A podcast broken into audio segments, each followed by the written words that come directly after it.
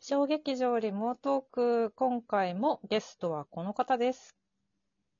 えーミセスフィクションズ主催の今村です。よろしくお願いいたします。イマムーの2本目です。よろしくお願いしはい、よまろしす。くお願いします。なんか前回はちょっと後半、ほぼほぼ私の話になってしまいまして、すみません。いやいや聞きたいよ。石井さんの話が聞きたいですえよ、。めっちゃ嬉しやっい。ぱりでもね、でもね、そうは言う、うんそうは言ってもね、やっぱゲストの話を聞きたいのはい2回目なんですけど、あの、このおは石井さんはでも、いい声だよね。いい声してますよ 急に来たなんか、ツイッタ ーでも言ってくれてこう落ち着いた。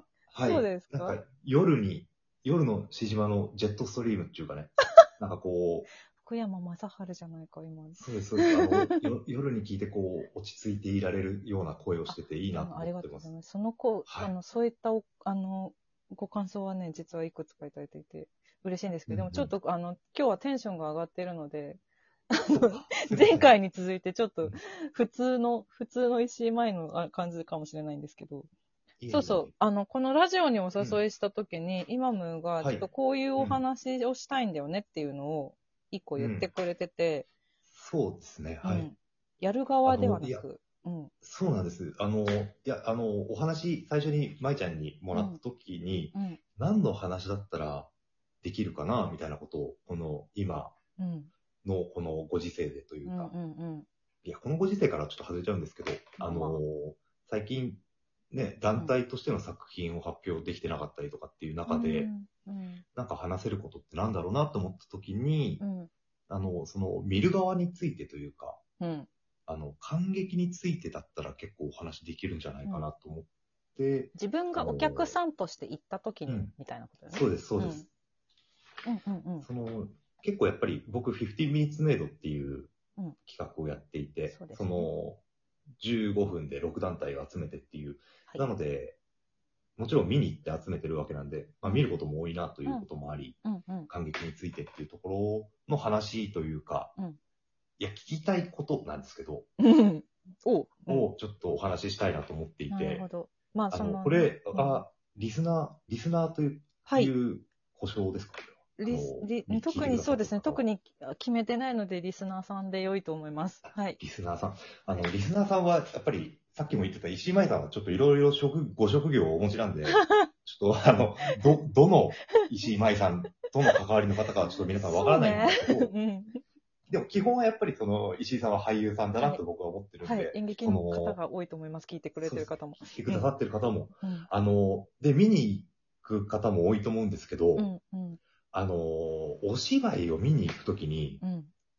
そのお芝居を見に行くっていう状態に体を整えたいんですね、僕は。おうそれをどうやって整わせてますかっていう。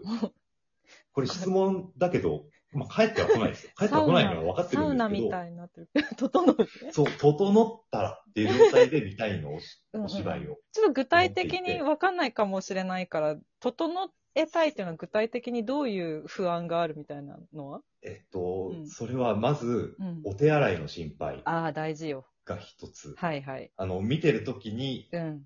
そのお手洗いに行きたくならないっていうう状んう態と、ん。うん、あと、お腹が鳴らない。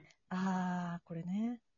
お腹ぐ、うんあの、お腹動くグーグーなってしまう。多分これもなんだ、緊張なのかななんかあの、石井さんとたまたまどっかの小劇場を、はいちっちはゃいい。劇場でお芝居見たときに、うんやっぱりちょっと、あの、偶然、近かっ場たん内だでやってね、ると席かが挨ね拶。するじゃないですか。うんうんそうすると、石井さんと僕はちょっと知り合いの人みたいなうん。うことん、になるじゃない。そうですね。その上で、うん。俺のお腹がさ、グーグー鳴って たら、なんか石井さんの知り合いの人、お腹グーグー鳴ってるなってなるじゃないですか。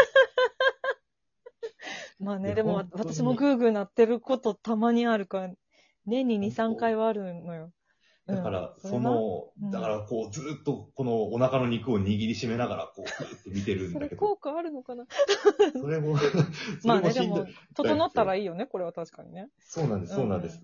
うん。あとは、携帯の電源はですい。ね。携帯電話の電源って当たり前だけど、1回しか切れないでしょえ ?1 回切ったらもう切ったじゃないですか。だから二重あ三重に切ったりできないじゃないですか。ああ、まあまあ、何を言ってるか分かんないないけど、まあそうですね。うん。あの、なんていうかもうこっちはオフにオフを重ねたいんだけ ど、なんか見てる間にオフにしたんですけど、オフにしてるの果たしてって、不安になっちすゃごう。く不安になっちゃうん ですよ。で、なんか一回、すごく、僕結構すぐオフにしちゃううんんです、怖いから。。うんうん。で、あの、場内入ってオフにして待ったら、その、お芝居が始まる前に、うん、なんていうんですか、あの、注意事項みたいなこと言ってくださる方が舞台上に出てきて、はいはい。すごい丁寧にうん。電源をみんなで切りましょううみたいんな、。それ団体さんある。ことをやってくださって、うん。うん。でも僕はもう電源切ってるからそれ以上切りようがないんだけど、うんその解説を見てる間にすごい不安になって、うん。うん。しっかり切れてるのやと。うん。で、あ、この人と一緒に電源切ればよかったんだと 思って、で、あの、携帯、なんか、もう一回ちゃんと切ろうと思って、つけちゃったのね、電源を。なんでじ ゃあ切れてるかわからないと 思って。それで、そしたらもう間に合わなくなっちゃって、おいおい。じゃあ皆さん切りましたねっつって暗転していくやタばいイミングで僕の携帯がピカーって なって、ああーってなったあ、申し訳ないね、それはね。ことがありまして、なるいほど。はやー、そう、最近僕あと iPhone に変えたんですけど、いはいはい。あの、2個ボタン長押ししてからスライドみたいななるほど。うん、うん。電源をオフにするう方んうん法。うん。なんか、まあもちろん使ってるうちにわかるんですけど、うん。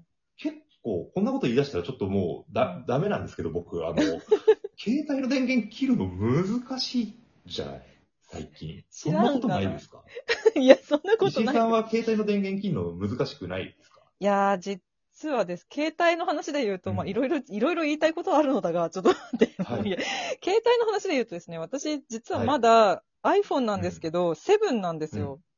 だから、はいはいはいあの、ホームボタンがあるんです。真ん中に、丸い。うん。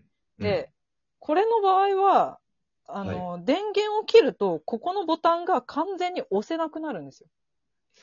なんかそれでさ、押せるの押せないのとかやってるうちについちゃったりしないですかここだけだったらつかない。その、ホームボタンだけだったらつかなくて、そうなんだ横の、はいはいはい横のボタンが電源だから、だから私は割と実は安心で、ただそろそろ機種変しなきゃなって思ってるから、もしかしたら私も同じ壁にぶち当たる可能性はあるよね。そうですよ。だからさ、携帯ね。いや、その、オフにする瞬間って意外とないんだよね。うんなんか、その映画とかはもちろんそうですけど、うんうんうんまあお芝居を見に行くときもそうなんですけど、うん、でもね、それを、なんか、だから、うん。いやっぱりね、切れない人もいるよね、と思うんです。で、聞いて、今も、はい。は最い。近の劇場とかのはい。流れでは、例えばはいココアをインストールしてる人、うんとか、は、Bluetooth が切れちゃうと効果をなさないから、だうんから、はいはいはい機内モードにして Bluetooth をオンにしてくださいっていうアナウンスの場所もあるんですよ。わかります、わかります。ねやってました、やってました。難しくないですか、逆はい、いにや、。難しいですよ。ね機内モードにして Bluetooth をオンにっていうのは、うん、何にも音が鳴らない状態なのかどうかってそういそうう、のがサイレントモードわにまずしなきゃいけないわけですよ。からない。はい。はい。それはい、に慣れてない人はさ、うん。むずってなってさ、だったらもう別にもう電源切っちゃえばよくないあ、でもそうするとココアの追跡、え、うんでもココアって聞くのかなえみたいなさ、今ちょょっっと、いろんなバージョンがあるよね。で、私切っちゃうそうですね。私切っちゃう派なんですけど。うんうんううん。ん。そう、だから、その、もちろん鳴らしては、なら、ならないようにしなきゃっていう意識はありつつ、うんうん難しいっていう場合もあるだろうなって、確かにまなあ。、ならないようにしないといけないんですけどね、やっぱ。確かにな。 それはね、ある、ちょっとそう、そう、携帯もそう、それ、それで緊張しちゃ う携帯し、緊張しちゃうのねそ。う。あとは、その、まあ、ちょっと前傾してだと後ろの人が見にくいですよとか、うん、劇場によってはあります。はい、帽子は外した方が見やすいですよとそうか、ですね。帽子を外してほしってい。いううん。あとは、やっぱり椅子に座った時のあの、パンツの位置とかさ、そんなことまで。 わかあるのね。そ自れはあんま分りの意パン識しツたくなの位い。置とそかう、か。そう、そんなこと感ま激ので。体勢を整えるっていうのはすごく、あの、いろんなことがね、難しいんだよね。なるほどな。これはお客さんの方がきっと共感してもらえる方いるだろうな。そうなんです確かにな。だから対策とか聞きたいね。そうなんです、そうなんです。うんで、すきっ腹だったら、やっぱりお腹が鳴っちゃうから、うん。何かを食べておかないとと思うんだけど、うんうん。その、そうするとお手洗いがまた、確かにな。心配になってきたりして。うん。ちょっと食べた方がなったりもするよね。なんなんだろう、あれ。そうなんです。そうなねんですあれ、どう、何が一番いい状態なんですかねね。なんだろう、ガスピタンとか飲めばいいのかなうん。あるよいやねー、そういう薬。どなんだろう飲んだことないだから僕結構、一時期はもう本当にうんお手洗い、もうけせっかくだから、なんていうんですか、大きい劇場とかでうん行くとさ、なんかその、その劇場にいること自体もちょっと特別っていうか楽しいじゃない。うんうんうん。だからそれを味わいたいんだけど、うんそれよりもやっぱりお腹とお手洗いが心配だから、なんてこった。ギリギリまでトイレに いて、あの、こう一滴も体に残さないようにする し、徹そ底。のうん。やっぱり直前まで、その、近うんく、劇場の近くの喫茶店とかでああ、うんうんうん。トイレ行って、うんみたいなことを、やる。だから、うん。あの、劇場の近くのお手洗いマップとかですね、誰かお持ちじゃないですかえ、でもさ、このお手、何公共お手洗いアプリみたいなのありそうじゃないなんか。そうか、そうか。 Google とそういうの、んそうだよね、そうだよね。そうそうそういうのギリギリまで見てて、また携帯電話がすご い気になったりするし。待って待って、客席に座ったらその必要ないだろ。うんそうもですね。 ちょだっとか待らって、人に迷惑かけたくないっていう気持 ちと、う自分の。体を整えるっていうことに、とにかくい、もうなんか緊張しちゃって難しいですよ ね。